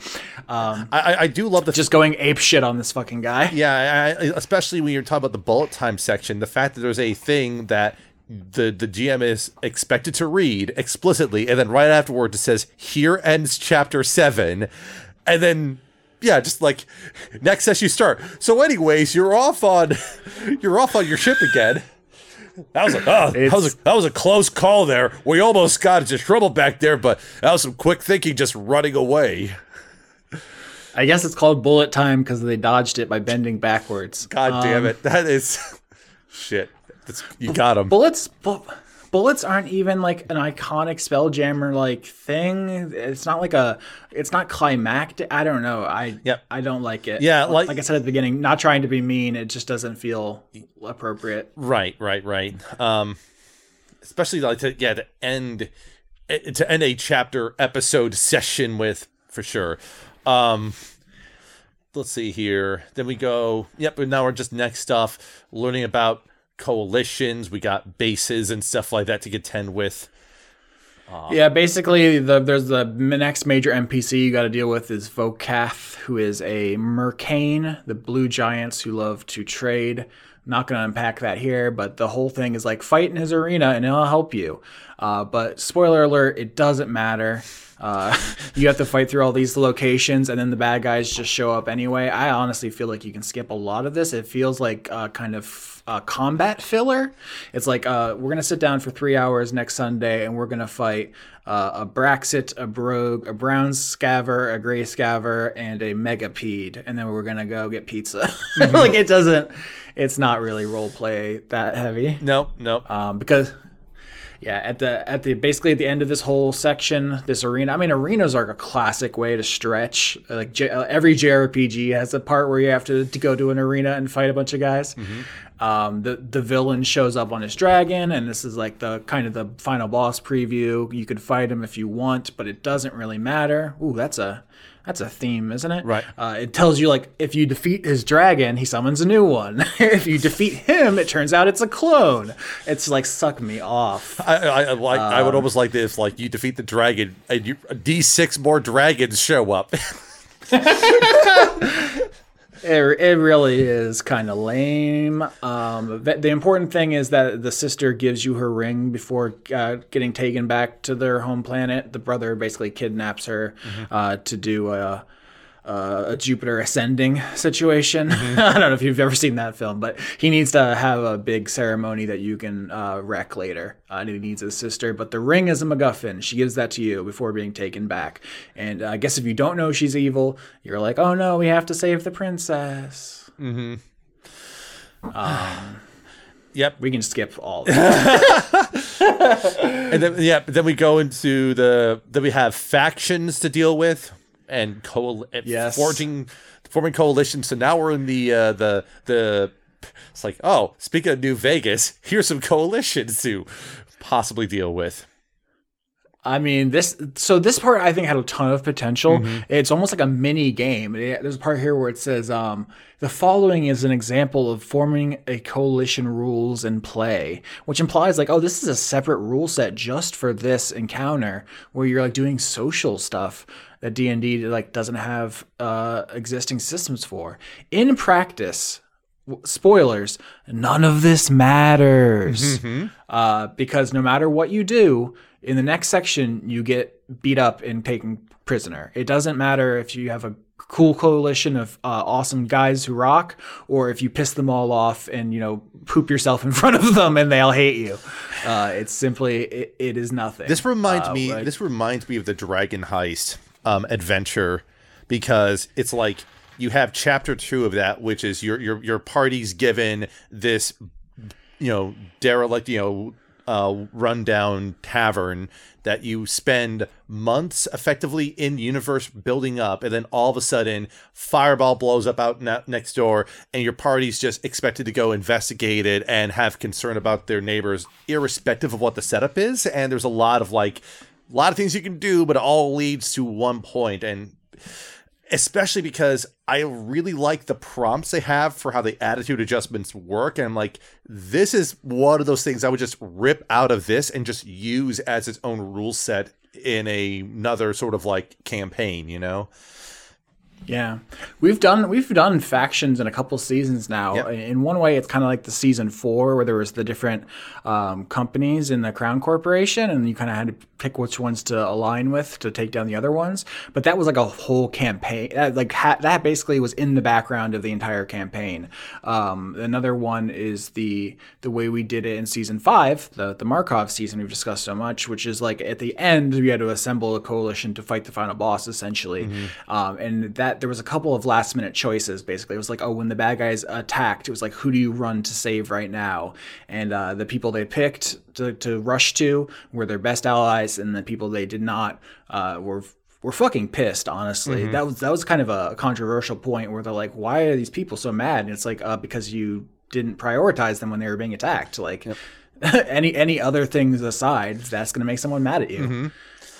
Yeah. Um, Um, and, and like, yeah, like you said, it's, it's a, it's a missed opportunity because there's all this stuff about this setup, but the payoff is it's, it's a single track. There's just you know there's Yeah, the way the way I, the payoff in season four was completely organic. It literally just steered like what everyone is up to. That that was really hard to recreate. You can't really put that in a book because it's every granular decision. Five was just like who was there at the final battle, uh, and then I actually assigned people numbers and would roll to see if they get like killed by the bad guy, and that that was like uh, I think a much more replicable situation. But in here what happens first they do this weird cliffhanger where someone with a red dragon shows up and they kind of try to bait you into fighting it. They're like ah oh, i'm gonna kill you all. And then it says like uh, if uh, you don't fight she's like i'm just getting and it gives you an item and leaves.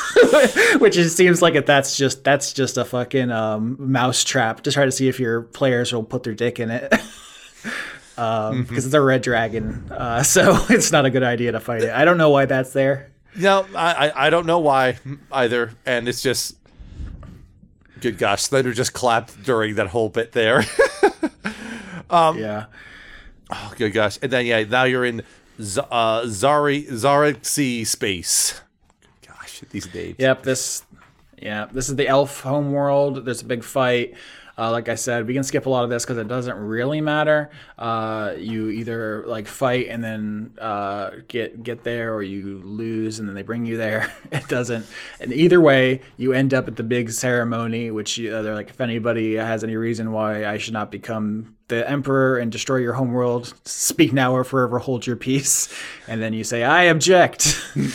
um, and then there's a big fight, and uh, it tries to. It, there's kind of this like this idea that you would side with one or the other. I'm trying to find the little box where it says like um, loyalty to one. Yeah, loyalty to Xedalli or Xeleth, mm-hmm. and it's like.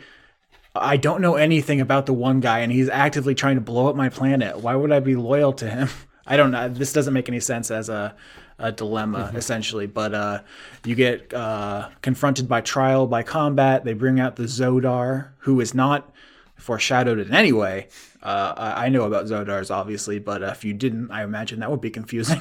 Mm-hmm. Um, and that's essentially the final boss fight. I guess you could fight the the, el- the any remaining elves on your way to the uh, the portal because the way this ends is like there's a portal to the star, and if you throw the MacGuffin ring into the portal, it blows up their star, and your home is safe. And then the alternative is don't do that, and your home explodes. Yep it, it also in, in spoilers if you defeat the zodar in the trial it just regains a hit point so it can tell you it's one message you know just like it, it's one of the things where like the like you alluded to like the fight happens but whether you win or lose the fight you still have the final plot point to go through and it's just well this is the only choice that basically matters at the end of the campaign more or less. Uh, yeah, it's there's a couple different ways to do good endings and bad endings in video games. Uh, sometimes it's the choices you make along the way. Mm-hmm. Sometimes it's a, at the end of uh, Deus Ex: Human Revolution. There are three buttons to trigger a final cutscene, and you just push whichever cutscene you want to see. Mm-hmm. Uh, that's that's this style. Um, yeah. The Zodar thing is because they can only speak three times in their lives, mm-hmm. and they are presumably motivated by something and that's such a mystery. That's the thing i had in the background of my zodar was like what are they up to? What are they trying to accomplish? And the, the heroes never found out and they're still out there. Mm-hmm. uh, but here it's like your your mission was to lose a fight and then say you blow up the star and then heal everyone and then die. And it's like you could have just taken the ring and thrown it in the thing my dude. Mm-hmm. like genuinely what is what is your motivation and why I don't. Yeah, like like it, you know, this reminds me of like the end of Fallout Three. It's like you know, one of your companions could just walk into the thing. They're immune. They they they can't be harmed by radiation. But no, no, no. A character has to go in there and die. so yeah, just same. This is your this is your destiny. Uh, your your partner says. Um, when the CDC released the latest latest COVID uh, uh, memo or something, someone posted uh, that picture, which is like, "It is your destiny. I can't help you." the CDC says. Oh no! But like, yeah, um, saviors of the multiverse. I just like the fact that um, just like yeah conclusion uh if it's spared if the if, if Xaryxis is spared your world's on the brink of annihilation and you know go back to your home world and see it blow up or if it's destroyed then yay you're the savior of the multiverse okay Yeah. well So uh, as as an ending, it's like the, these evil elves uh, are are extremely foolish. They just bring these adventurers right up to them in their portal. uh, they have you fight a minion who hasn't been foreshadowed. The minion is secretly on your side and will heal you. Uh, very, it's a very strange confluence of events, and uh, I don't love it. I think um, one thing is that um, someone must travel into the heart of the star either by ship or via the astral font. Uh, everyone realizes this is a journey from which there's no coming back, so it can be a heroic sacrifice. Um, and it says if no character volunteers for this, Grimzod Gargenhale, who is the vampire, does so. Um, and I think that's kind of cool. Um, as far as like if I'm trying to do a, a compliment sandwich here, um, like that, I think the idea of asking your characters to uh, do a heroic sacrifice is not a bad beat, and having a cool character willing to step up if they don't is also it's uh, characterization, which is lacking in a lot of these guys. So yeah that's really the only positive thing I have to say about the the finale. Grim, yeah, Grimzod having like a cool moment is just nice, just because Grimzod is definitely one of the highlights, I think, of the adventure as a whole, as you alluded to earlier. It's just you know, and it's yeah, it, it's unfortunately. I think the byproduct of them having to create something that fits within 64 pages, I think that was like mandated by the design of this package, along with trying to show, do a lot of set pieces to show off a lot of Spelljammer itself. But I'm wondering how many people might just look at the adventure and then rip out ideas from it and then run it in a very different manner. Um, you know, which is fine if, if that's that is value for the product. So Yeah. um, if if that is the way it works, then honestly, it kind of accomplished its job. Yeah, but I think it's one where I would find it hard to run it as written and as structured, um, unless you had a party that was just very much on board with just going with things and not really challenging how the story can go. Um, but Yeah. yeah, I mean, the honestly, the twist should have been Flapjack the Flumph, right? Yeah. Floats out from behind the throne. I was behind it all. You've been a fool. You played right into my hands. oh good gosh, that would be amazing if flat like just flat like. Or, or, or wanted to inspire the party to actually have one of them self-sacrifice uh, in order to do the thing at the end. Have Flapjack be the one that volunteers. Like, no, no, we can't. We can't let the precious flumph go through that. One of us will take it on. I mean, and also the the whole flying your ship into the heart of the sun thing did happen in season five. Uh, no one died, but it was like the ship itself dying was the tragedy because everyone was really attached to it. Yeah. Uh, un- unlike in this campaign where you're basically just hitchhiking across the galaxy, there's no iconic ship for the party to have. and no opportunity really for the party to make like their own ship in the thing is written it's like it's assumed that your party's just a bunch of folks from earth that get pulled up into space to go on wacky adventures.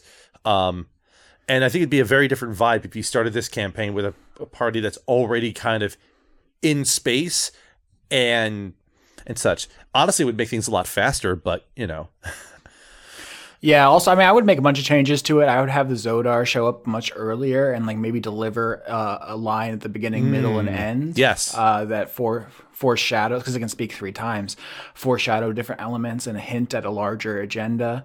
Um, Oh, that's so- And you would have to do some stuff, but that's my first thought. No, no, I think that's great, especially because it plays well into the Zodar, and if you have the Zodar presented like that, it does make those beats more meaningful, as um, and especially just does a good building of that. Because I think that fact that Zodar can only speak three times is, I think that's a, I think that's a cool design uh, design element, and having that flaunts that is uh, would have been nice. So yeah, like like you alluded to, just a lot of potential that feels like it's not as exploited as hard as it could have been, and a lot of things that do railroading for the sake of just making sure you're hitting all the story beats. And you know, for I, almost like to think of it as like this is almost like a, a ride at Disney or Universal type of adventure, you know? Yeah. Um, yeah, so I don't, I don't know that I could do better. If I if someone hired me to do one of these paths, I probably would make a bunch of uh, errors and mistakes. So if this isn't like a I'm a genius and you're a fool thing. Uh, it's just a real hard. It's a hard assignment. So Absolutely. uh, I'm definitely stealing space clowns. That is that is something that's happening. I guess to, to wrap up as we reach the two hour mark, um, I could talk more, but I feel like people have gotten their content's worth. Um, I think we should make an announcement, which is that uh, next season is going to. There's sirens. They're coming for me. Can you hear Yes, them? right. They're like, no, don't make this Don't make it- announcement. It's too, it's too spicy. That's too. get, get on the ground. Stop resisting. Um, season 10 of Dice Funk is going to be another space season. Um, I feel like we've never really done a, a tease this far in advance. It's just the timing is perfect with this release of Spelljammer material. Um, if I was better at this, I would do some kind of partnership with WotC. Uh, I don't know how to make that happen. I am just a humble uh, moron. So I, I guess we're going to do an unofficial tie-in with this material. Uh, there's a couple of reasons. One is I think it's a just a clean pattern for us to go to space every five seasons, seasons five and ten, and then presumably fifteen being space feels like a fun uh, tradition. Uh, another thing is Leon, uh, as he tweeted. So I'm not I'm not breaking any news here. Leon Thomas uh, only really wants to be involved in space stuff. He's just not a big fan of fantasy. Um, so when I pitched a, a Star Trek adjacent adventure. Uh, he got in- he got interested and excited. He tweeted about coming back to the show for, I believe, only one season. Uh, so it's it's really that uh, opportunity that I think will give us some some fresh blood, a return of an old face. Uh, it's it's good stuff. Um, I don't know how much more I want to say. The whole cast isn't finalized. Um, uh, this is partially incompetence on my part, and partially just the fact that scheduling D D and D is hard. Yes. Uh, I'm trying to get people together, but everyone's schedules are, you know, difficult. People are moving. There's a pandemic. it's a lot. It is a lot. Yeah. Um, uh, but I, I saw the reaction to Leon's announcement, and yeah, that's it's really exciting to see Leon uh, be back. Um, the only question is, is what is he going to play as? We don't know yet. I don't think we know that, but is he going to be? A, I've heard his pitch, and I, I don't want to say anymore. Uh, I will say though, uh, I think Leon is going to go sicko mode on us. I don't think he's going to play uh, a normal guy going on a normal adventure. I think he is going to uh, fully uh, Violet Skittles unicorn us. well, you know, it's it's it's it's only appropriate. So we will we will see how that plays out when we get there. But we still got like what another at least what sixteen episodes to go in this season before we get there. So we got a few months on the burner for that. Yeah, the, the the number of episodes we've recorded and released are quite different. I'm looking at my desktop. I have episode 25 open. I don't think that's what's uh, out there. So, No. um, yeah, they're working on different timescales. But um, I, there's some natural questions people might have about the upcoming season. Um, the only ones I'm prepared to answer are yes, it's in the same universe. Uh, yes, I know when it takes place, but no, I will not say. I feel like it will become fairly obvious, but also I want it to be standalone. So I don't want to get bogged down in like trying to clarify the timeline in case someone's just like Googled Spelljammer podcast or something and just, you know, finds it. Um, and they don't have to worry about all the other stuff. But like, yeah, it's it's going to be a continuation of uh, the universe, like every season. It's not like a separate thing. But I know you're going to say like, wait, wasn't the whole world destroyed? How is there space, or whatever? And it's like e- either you'll figure it out or you won't. Either way, uh, I don't think it's going to have that much impact. Like you know, Leon is going to go back and listen to season six and try to figure out how it fits together. He's going to be too busy, uh, you know, kicking over trash cans and setting small fires. as is appropriate for him. So, but yeah, uh, very cool announcement there, and yeah, it was definitely fun reviewing over all this stuff with you, Austin. So thanks for uh, thanks for the idea and inviting me on board for this. So Yeah, it's a lot of fun. We I mean we could have done a lot more. We skimmed and skipped a lot. So um I don't know if there's anything else we should announce. I want to say that uh, law, uh, current listeners, if you're up, up to date with the show, you'll know that you know Sophie is going through a lot of stuff in her personal life, um, leaving the country, per, you know, stuff, and I, it's not really my place to speak on. Um, so that they have been scarce recently, and that is shaking up the main show in some ways. And I have plans, and I want you to trust me. I say making direct eye contact with you. Um, it's not i don't know if it's going to be obvious what's going on at first but it will become obvious and i hope you will enjoy the adventure we're going on because it is going to be unique i think i think you're going to be like well no other podcast would do this. So that's that's what i'll say about arabella. We're, we're reaching i have a you know a couple more arcs. We're getting it's going to be the normal length of a season and then the space time. That's right.